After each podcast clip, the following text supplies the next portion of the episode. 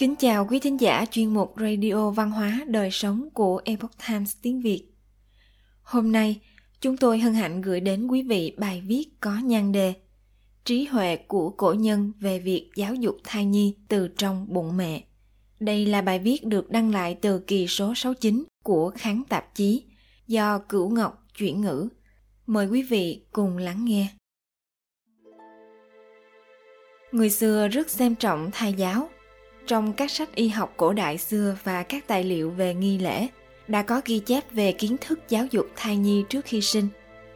Ngày nay, người ta cũng rất quan tâm đến việc giáo dục thai nhi khi mang thai. Một số chuyên gia đã từng có những nghiên cứu cho thấy nghe nhạc Mozart khi mang thai có thể phát triển trí não của thai nhi. Ngoài ra, tập yoga, nghe nhạc nhẹ, xem video giáo dục trước khi sinh, đọc sách truyện, vân vân cũng rất được ưa chuộng. Bất kể tác dụng hay không, thế hệ cha mẹ đối với việc giáo dục thai nhi không tiếc bỏ ra công sức. Mục đích là để đào tạo ra những đứa con ưu việt, có trí tuệ, khí chất và tài năng. Thai giáo hay còn gọi là giáo dục thai nhi, đây là cụm từ không chỉ thịnh hành ở thời buổi hiện nay, mà ngay cả trong các sách trung y và sách văn chương lễ nghĩa của Trung Quốc cổ xưa đã có không ít những tri thức ghi chép lại. Thầy giáo cần bắt đầu từ suy nghĩ ngay chính, cử chỉ đoan trang, ngôn từ mẫu mực của người mẹ.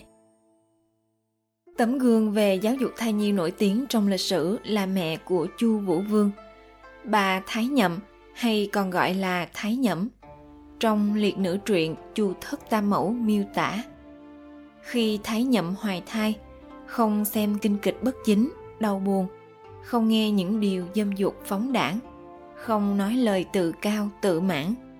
Khi ngủ thì người luôn nằm ngay ngắn, tư thế khi ngồi hay đứng, thân thể tuyệt đối luôn luôn ngay thẳng. Phương pháp giáo dục thai nhi của thái nhâm vô cùng hiệu quả, sinh ra vua thành vương. Ngay từ nhỏ, tài đức đã hơn người, năng lực học tập xuất chúng.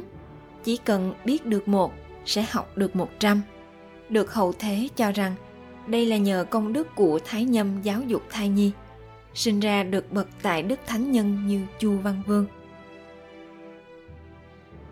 Từ cổ nhị, một nhà chính trị nổi tiếng thời Tây Hán đã viết trong Tân Thư, cho đến học giả lưu hướng cũng viết trong cuốn liệt nữ.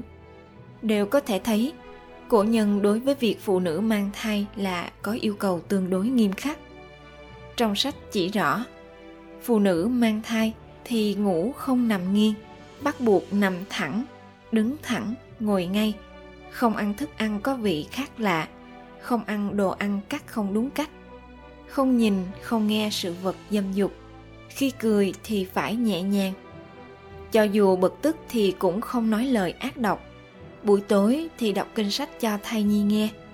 Làm được như vậy, đứa trẻ sinh ra sẽ là người ngôn hạnh đoan chính tài đức vẹn toàn. Ngoài ra, sách y học cổ đại y tâm phương cửu tử quy định đối với thai giáo càng tường tận, nghiêm cẩn. Đồng thời, khuyên phụ nữ mang thai có thể nghe nhiều âm nhạc.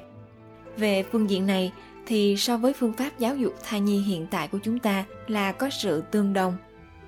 Nhưng mà ở đây không phải là âm nhạc trực tiếp ảnh hưởng tới thai nhi, mà là giúp an định tâm thân của người mẹ bởi vì tinh thần của người mẹ có thể ảnh hưởng tới thai nhi. Đây là cách làm rất khoa học. Giáo dục dưỡng thành thai nhi, không nên bỏ gốc lấy ngọn. Từ những ghi chép và câu chuyện trên, tư tưởng giáo dục đạo đức của cổ đại luôn coi trọng đức dục. Giáo dục thai nhi bằng những lời nói và việc làm của cha mẹ để dạy thai nhi trong trạng thái thuần khiết nhất. Tuy nhiên cha mẹ hiện đại lại không chú trọng giáo dục đạo đức, mà chỉ nhấn mạnh vào thành tích học tập, hoặc là cực đoan mà xem trọng nhu cầu phát triển một cách tự do cho trẻ. Việc ước thúc đạo đức ngược lại xem là rập khuôn, không thực tế và bị coi thường.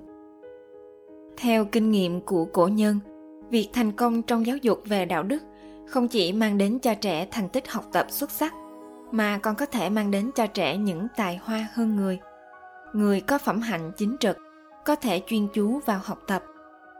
Không bị dụ dỗ, mê hoặc bởi sắc màu âm thanh. Học theo sở thích, để từ đó có thể học từ đầu đến cùng mà không bỏ cuộc giữa chừng. Nếu nhìn xa một chút, những đứa trẻ đó sau này lớn lên sẽ thành người, trở thành một phần tử của xã hội. Cho dù không phải là bậc anh tài, thì cũng sẽ góp phần để duy trì hòa bình cho xã hội khi cha mẹ yêu cầu con mình phải hơn người khác về tài năng và thành tích, thì cũng nên nghĩ xem cha mẹ có thể cho con cái họ điều gì khác ngoài tiền bạc và danh vọng. Hình thức giáo dục nào là tốt nhất cho con trẻ? Có lẽ chúng ta sẽ tìm thấy câu trả lời từ trí huệ về thai giáo của người xưa.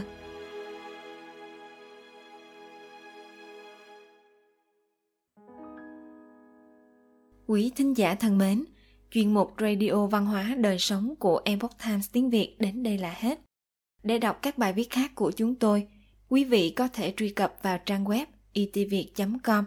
Cảm ơn quý vị đã lắng nghe. Chào tạm biệt và hẹn gặp lại quý vị trong chương trình lần sau.